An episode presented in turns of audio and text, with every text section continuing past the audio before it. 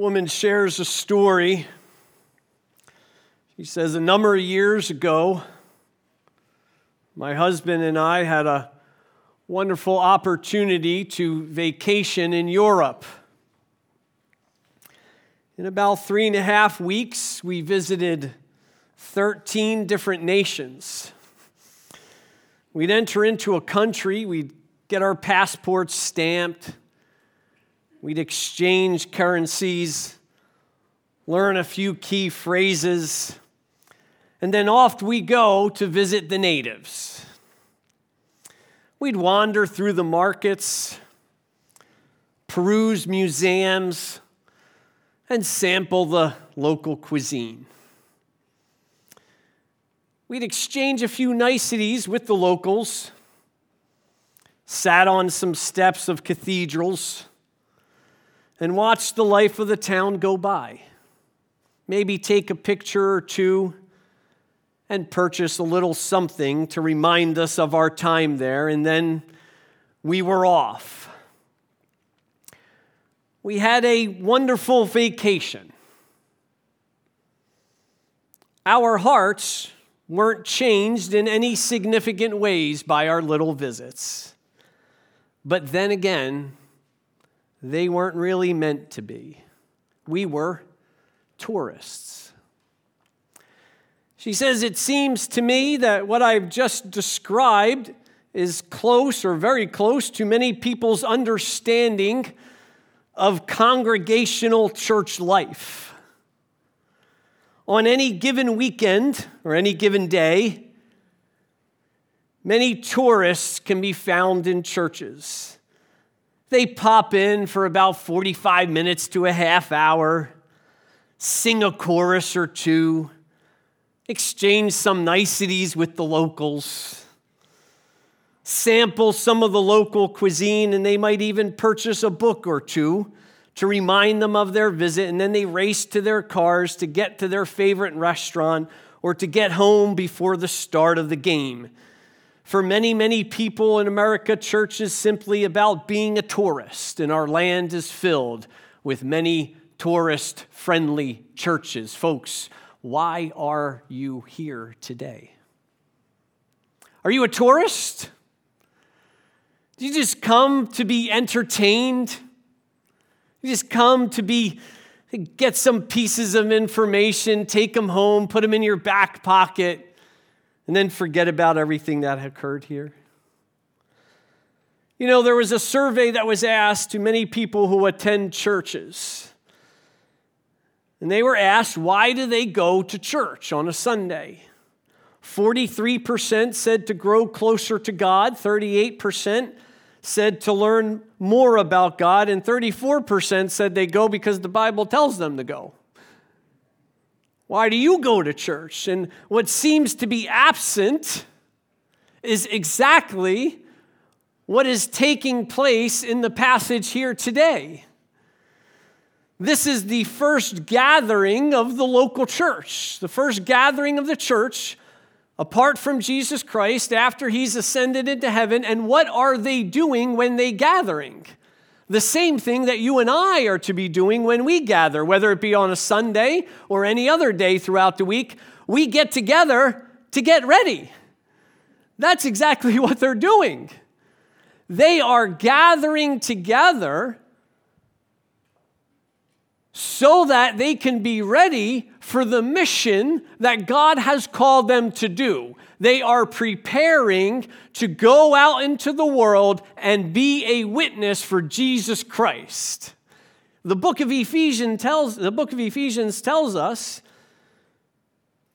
about the giving of pastors and evangelists and prophets is for the equipping of the saints for the work of service. Folks, here is a gym for out there.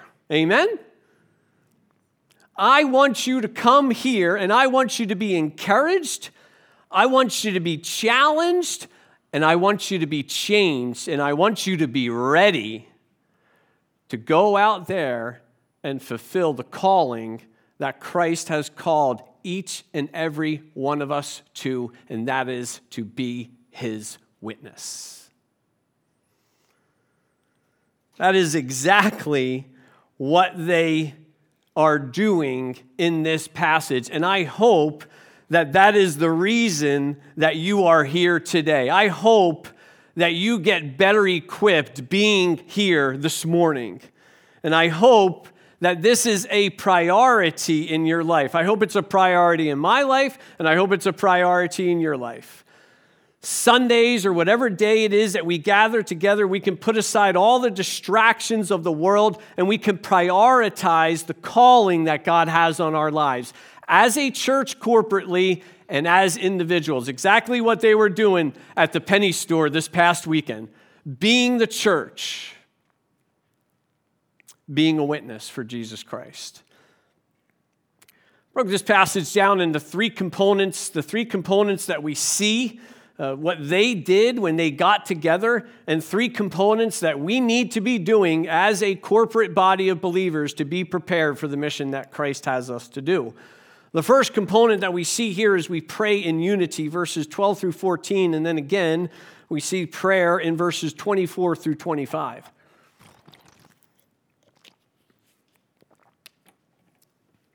Starting in verse 12. Then they returned to Jerusalem from the mount called Olivet, which is near Jerusalem, a Sabbath day journey away. When they had entered the city, they went up to the upper room where they were staying that is, Peter and John and James and Andrew and Philip and Thomas and Bartholomew, Matthew, James the son of Alphaeus, Simon the Zealot, and Judas the son of James. These, all with one mind, were continually devoting themselves to prayer along with the women and Mary, the mother of Jesus, and his brothers. And then again in verse 24, and they prayed, and they said, Lord, you, you know the hearts of all men. Which one of these two have you chosen to occupy the ministry and the apostleship from which Judas turned aside to go to his own place? How many people have ever played the game Scattergories? Ever play Scattergories? Great game, great family game. Sarah and Ade and I play the game all the time. And even though I win all the time, they continue to play, which actually makes them probably want to play. But we, we love playing this game, Scattergories. So if you ever play Scattergories, it's this, these lists. And they have all these categories on these lists. So it could be a boy's name. It could be, you know, things you are scared of or things you dream about. And then you roll a die that has 26 letters of the alphabet on it. You roll the die, and whatever letter comes up, every, every, every category has to begin with that letter. And we love this game, but it, it never fails that while we're playing this game, something happens. And we call it the sync. So we'll be playing this game, and it only happens from Sarah. Sarah either syncs up with me or she syncs up with Adea and you're trying to pick different answers than the other person. Because if you pick the same answer, you don't get the point, and then the other person ends up getting the point. But it, it, without fail, Sarah is able to sync up with one of us, and it could be the most random answer in the world. Sarah links right up to your mind. And there you are, and you're like, she's never going to get this answer. And then you say it, and she's like, hey, that's what I have. And you're like, okay, I'm just going to cross that out. And then Ade and I look at each other, and we go, the sync is complete. It's almost as if we share a brain at that moment. And it happens throughout the list. She'll do like, and if she links with someone, that's it. She's stuck with that person for the entire list. Folks, that is exactly what they are doing here in this passage. They are sharing one mind, they are praying in unity. We are going to see prayer come up so much in the book of Acts. It is unbelievable. The first thing that the church does after being told to wait for the Holy Spirit and after being told what their mission is going to be is they pray. Do we see the importance of that?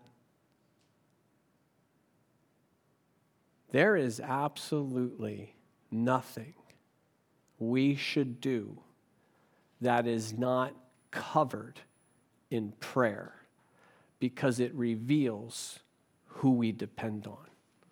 We're not dependent on us. We're not dependent on our strategy. We're not dependent on our budget. We're not dependent on our building. We're not dependent on our worship. We're not dependent on my preaching. We're dependent on the Holy Spirit to work through those things. Amen? And they pray with one goal in mind. And, and the context tells us what that is. What were they one mind? What were they united in? They are united in the mission that God has called them to do, that Jesus Christ just told them. They are praying about that mission. And what we, what we see happens here is this prayer leads to God revealing a hole or a gap in the mission or in their church and how they need to fill that.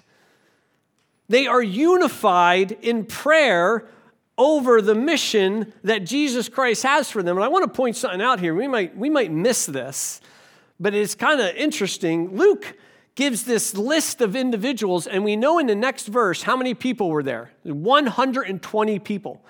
Number one, the, the first church, the first local gathering and congregation is a church about this size. And what did it do? It changed the world. And it began with prayer.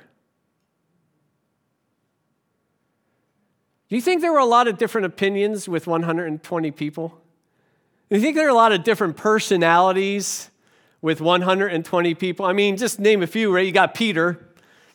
Peter's gonna, can, can shake up the whole thing. And then you got the sons of thunder, James and John. And then you have everyone else that's involved. Eh, but notice, he, he lists all of these different people with all of these different backgrounds, all of these different talents and abilities, all of these different opinions, but what? They have what? One mind. Amen? One mind. Their goal is the goal of Jesus Christ. And that only gets enhanced when they have the Holy Spirit. Folks, a church that is united on the mission of Christ, that is dependent upon His Spirit, is absolutely unstoppable.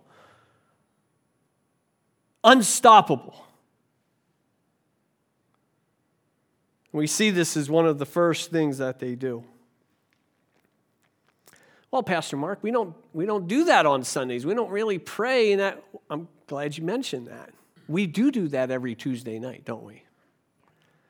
Yeah, I was thinking about this when I was looking at this verse. And uh, we are seeing some really positive changes here at Galilee. Very, very happy with the way things are going. We're, we're very in a good place, very healthy. And then I remembered something. 2020 had uh, two individuals, two members of this church, faithful members of this church, come up to Kevin and I and say, We want to start a weekly prayer group. Do you think that's a coincidence? Throughout the book of Acts, many, many of God's redemptive acts are preceded by prayer.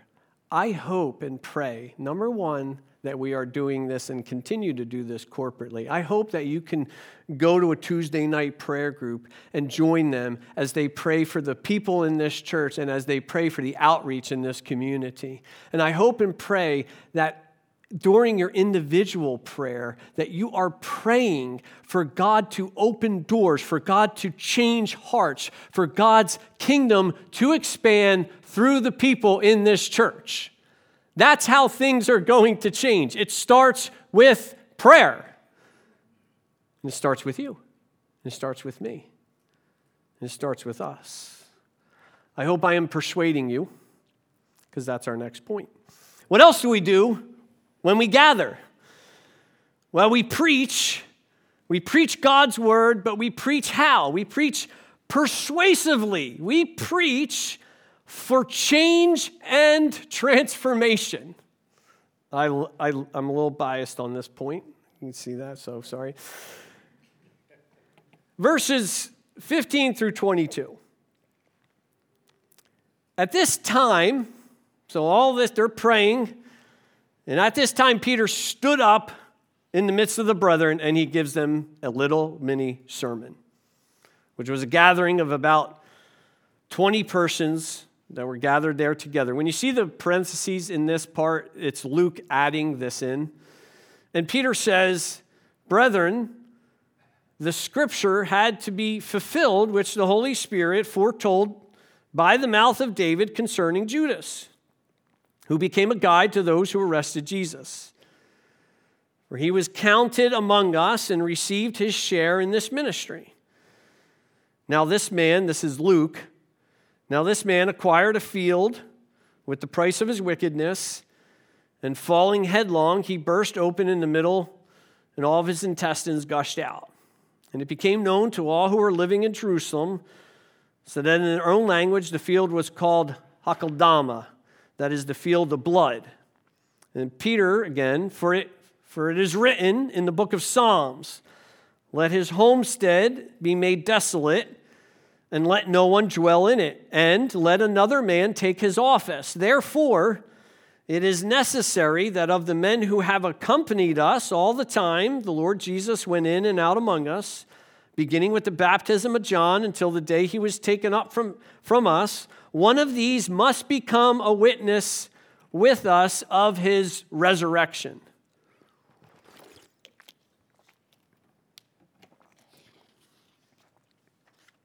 In his book, Chase the Lion, Mark Batterson shares this.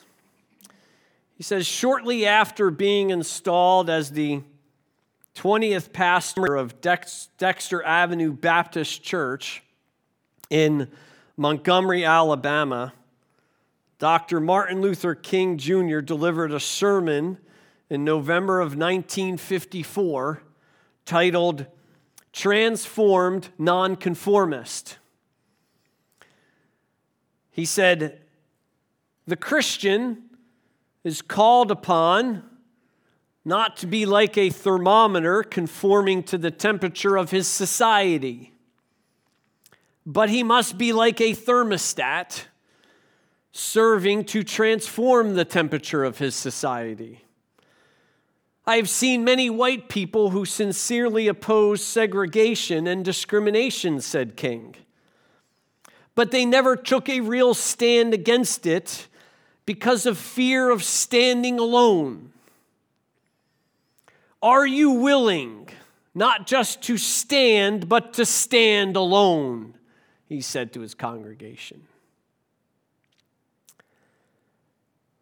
About a year later, December 1st, 1955, someone who heard that sermon a transformed nonconformist, boarded the Cleveland Avenue bus just five blocks from the pulpit where he delivered that sermon. When the white section filled up with passengers, the bus driver ordered Rosa Parks to give up her seat in the colored section. She politely refused. Rosa Parks took a moral stand by remaining seated. What is the purpose of a sermon? What is the purpose that we gather here today? Is it so that you can get more information? Is it you can go and impress people with all your Bible knowledge? Is it so that I entertain you? And you leave away and you're like, oh, what a swell pastor. He's so nice to me. Is so that you walk away feeling good about yourself? Or is it to change you? Is it to transform you? Is it a call to believe? And is it a call to action? I wish I had thought of this point. I didn't really think of this point. You're saying, Pastor Mark, you gave the point. I knew he was preaching in this, and I looked at it and I'm sitting, okay, they're preparing, they're gathered for church, and oh, Peter's giving a sermon. He stands up. But what is he doing with his preaching? He is calling them to change something, to do something so that they can be better prepared for the work that Christ has them to do. And I, I didn't think of that part. He's persuading them. I opened up a commentary And that was the first thing I saw. And I'm like, that's it. He's not just giving them information about Judas, he is persuading them to action. That's the point of a sermon. That's the point of, of, of God's word. God's word is not given to us so that I'm better informed. It's so that I am transformed into the image of Christ so that I can obey his will. And I hope that's why you're here today. I hope you've come to be challenged. You may not like sometimes what I say. I try not to offend you intentionally. You may not like what some other preachers say up here, what Kevin says up here, what some of the elders fill in up here, but that is not the goal. The goal is not to make us feel good about ourselves, the goal is to transform us and to change us. Dr. Michael Kruger one of the staff at Reformed Theological Seminary was asked, What is missing from many sermons today? And he gets to go around and hear a whole bunch of pastors preach as part of his job. He hears students come in and preach.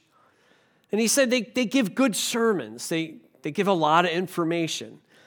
He says, I hear a lot of pastors proclaim, I hear a lot of pastors announce, I hear a lot of pastors tell. He said, but I see a lot fewer of them persuading. One gentleman says the test of the preacher is when his congregation doesn't go away just saying, What a lovely sermon, but I'm going to do something. Peter gives, and if you look at Peter's sermons throughout the book of Acts, he is persuading people, particularly to what? To believe to believe in Jesus Christ, to give their life to Jesus Christ. And here he is persuading the church to take action so that they can be better ready for the mission that Christ has given them to do. Peter gives a really, really good sermon here. Uh, number one, you see, a lot of times when we look at a passage, we try to we go into a passage of the Bible and we implant our own idea in the passage. Peter allows the Bible passage to give the thrust of the message. So he takes the Bible passage, he interprets it, he interprets it properly, and then he applies it to his congregation. And he says, "Hey," and he's trying to get them to do two things. He wants them to believe something and he wants them to do something. The first thing that he wants them to believe is that, hey, this situation that we find ourselves in, guess what? This wasn't not known to God. Matter of fact, the situation that we find ourselves in was because of God's sovereignty and because this prophecy regarding Judas was fulfilled. He's convincing them of God's sovereignty in the situation that they find themselves. Do you think that's applicable for us? Do you think that's a good truth to believe? God's sovereignty in our life, especially in the life of the church when things that, that seem bad happen. How about the pandemic? Do you think God knew uh, that that was coming to the church? Absolutely. So, our job during that time is Lord, you know about this. What are we to do? How do we continue your mission given the circumstance that we find ourselves in? God knew about this problem all the time the whole time. It was predicted. Peter interprets that correctly. He applies it to the congregation. That's a good sermon. And then he doesn't stop there. Where does he go? He says, Therefore, given this scripture, we need to act. And he says it is necessary. It's a need, not a want. There's a lot of things we may want to hear. There's a lot of things we may think we need. When we divide the word accurately, God tells us what we need. And here, they need to take action. It's one of the reasons I chose the book of Acts. We all need to change. We all need to change. We all need to grow more and more into the image of Christ in obedience to God's will. Does everyone agree with that? Yes, all of us. I do. You do. We all need to hear His word to see exactly how He was working in the early church, and we need to apply that word to our lives, and you and I need to do the same or allow Him to do the same through us. That is, that is the one reason, one of the main reasons I chose this book is because I want to see God do exactly what he was doing here in the early church through the people I'm looking at today. And I believe he could do that. And, and if we listen to his word, if we hear his word, and we obey his word, there is nothing stopping that.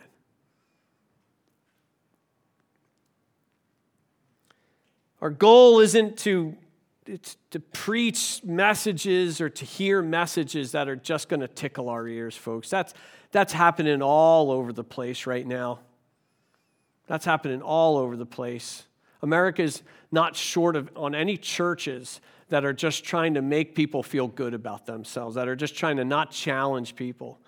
Peter challenges them, he calls them to action because they need to be prepared for the mission. And the third and final component that we see here is we position ourselves purposely. We fill positions to make us successful in the work that He has called us to do. So, all these things that are happening, it doesn't mean they all happen on a Sunday, but they happen when the church is gathered. As a matter of fact, we did this, this positioning, just the previous Sunday at the, at, the annual meeting, didn't we? Verses 23 through 26. So they put forward two men Joseph called Barsabbas, who was also called Justus, and Matthias. And they prayed, and they said, You, Lord, who know the hearts of men, show which one of these two you have chosen to occupy this ministry and apostleship, from which Judas turned aside to go to his own place. And they drew lots for them and the lot fell to Matthias, and he was added to the 11 apostles. A few years ago, Toys R Us did a, a huge outreach strategy. This is back in 2010. And due to the economic downturn and tough competition, tough competition, they changed their strategy. Specifically, in 2010, Toys R Us planned to invade shopping malls around the country by opening 600 express stores and by hiring 10,000 part time seasonal employees.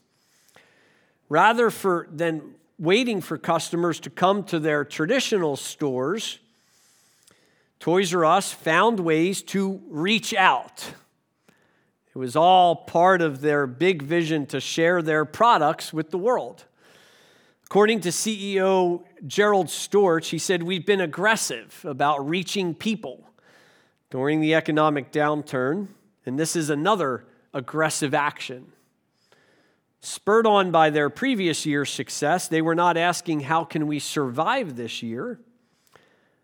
But how big can we make this? The author says it was an impressive display of creative visionary thinking about how to reach people where they're at. Church is not a business, or is it to function like one?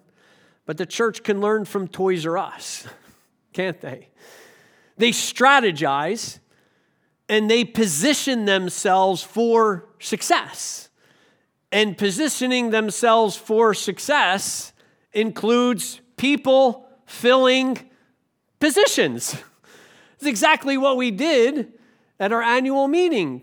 There's a list of people that are volunteering for what? Positions in the church so that we can be successful in the mission that God has for us to do.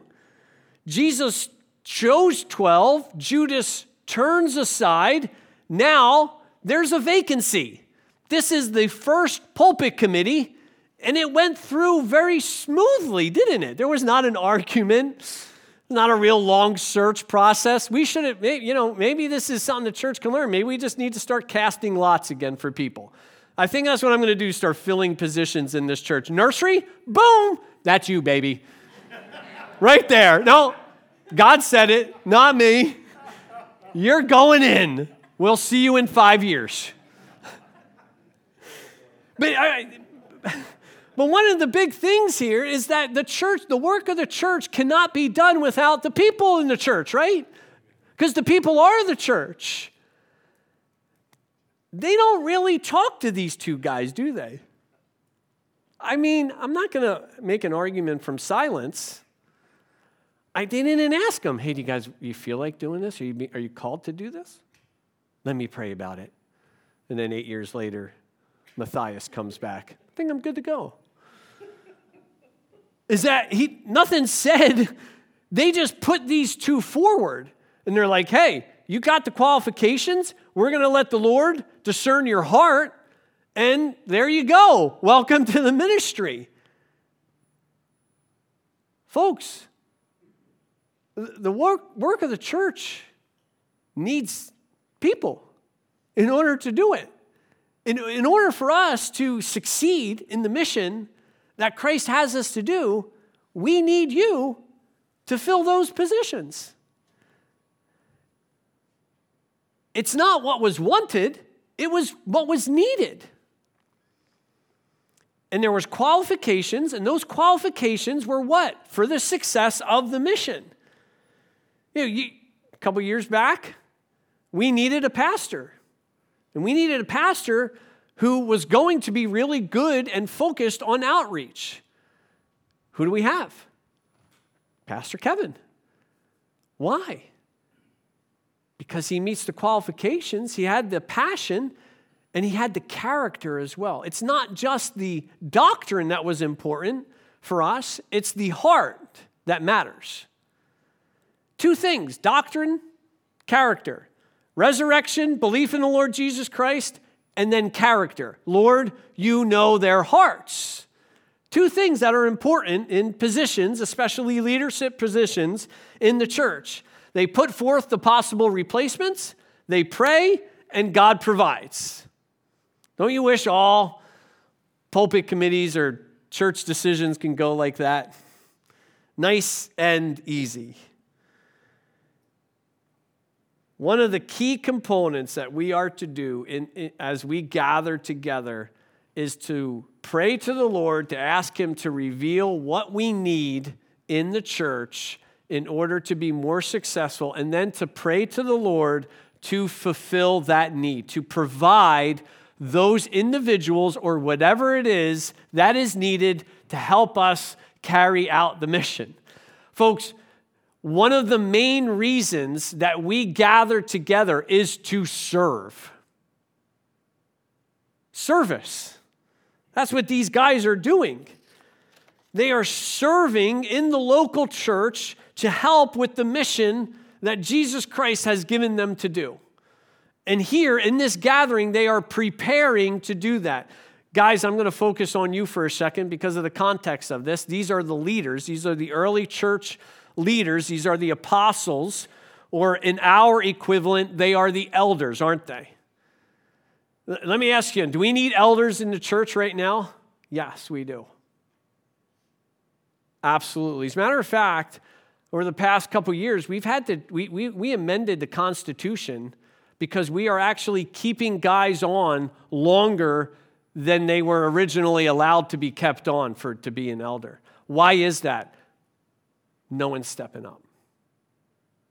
I don't want to make you feel guilty. I don't want to make you feel bad. I'm just going to tell you very practically the church cannot function without elders. It's absolutely imperative. The key to those elders solid doctrine, solid belief, and solid character, their heart. And the Lord knows our hearts, doesn't He? He knows what you're able to do. And He knows what He's calling you to do. And He knows what you are prioritizing in your life right now. He knows all of that. It is comforting and it is scary and convicting, isn't it? He knows how much we're focused on this mission. And, and not just for elders, but for, for everyone that is involved in this church. He knows, he knows. He knows where he wants you to serve.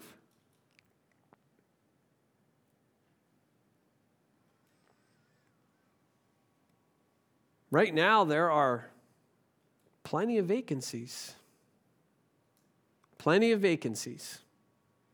All throughout all of our ministries. A lot of times it's uh, same folks over and over and over again doing the same things. Can't happen in a church. This is a, a, a team effort. Each and every single one of us is called. Each and every single one of us is given a gift to contribute to the body of Jesus Christ. Each and every single one of us is given the Holy Spirit to use that gift to further the kingdom of God. Is God putting you forward right now? How are you serving, or what position are you filling here at Galilee to help with this mission? Or go back to our opening illustration are you just a tourist? Just coming in and taking in, gathering the sights and smells and sounds or whatever it is, and then headed home. Something more important. 120 people. 120 people. That was the gathering of the first church. They gathered together to get ready for the mission that Christ has them to do. They prayed in unity. Peter preached persuasively, and they positioned themselves purposely. I can't wait to see what God's going to do through us. Father,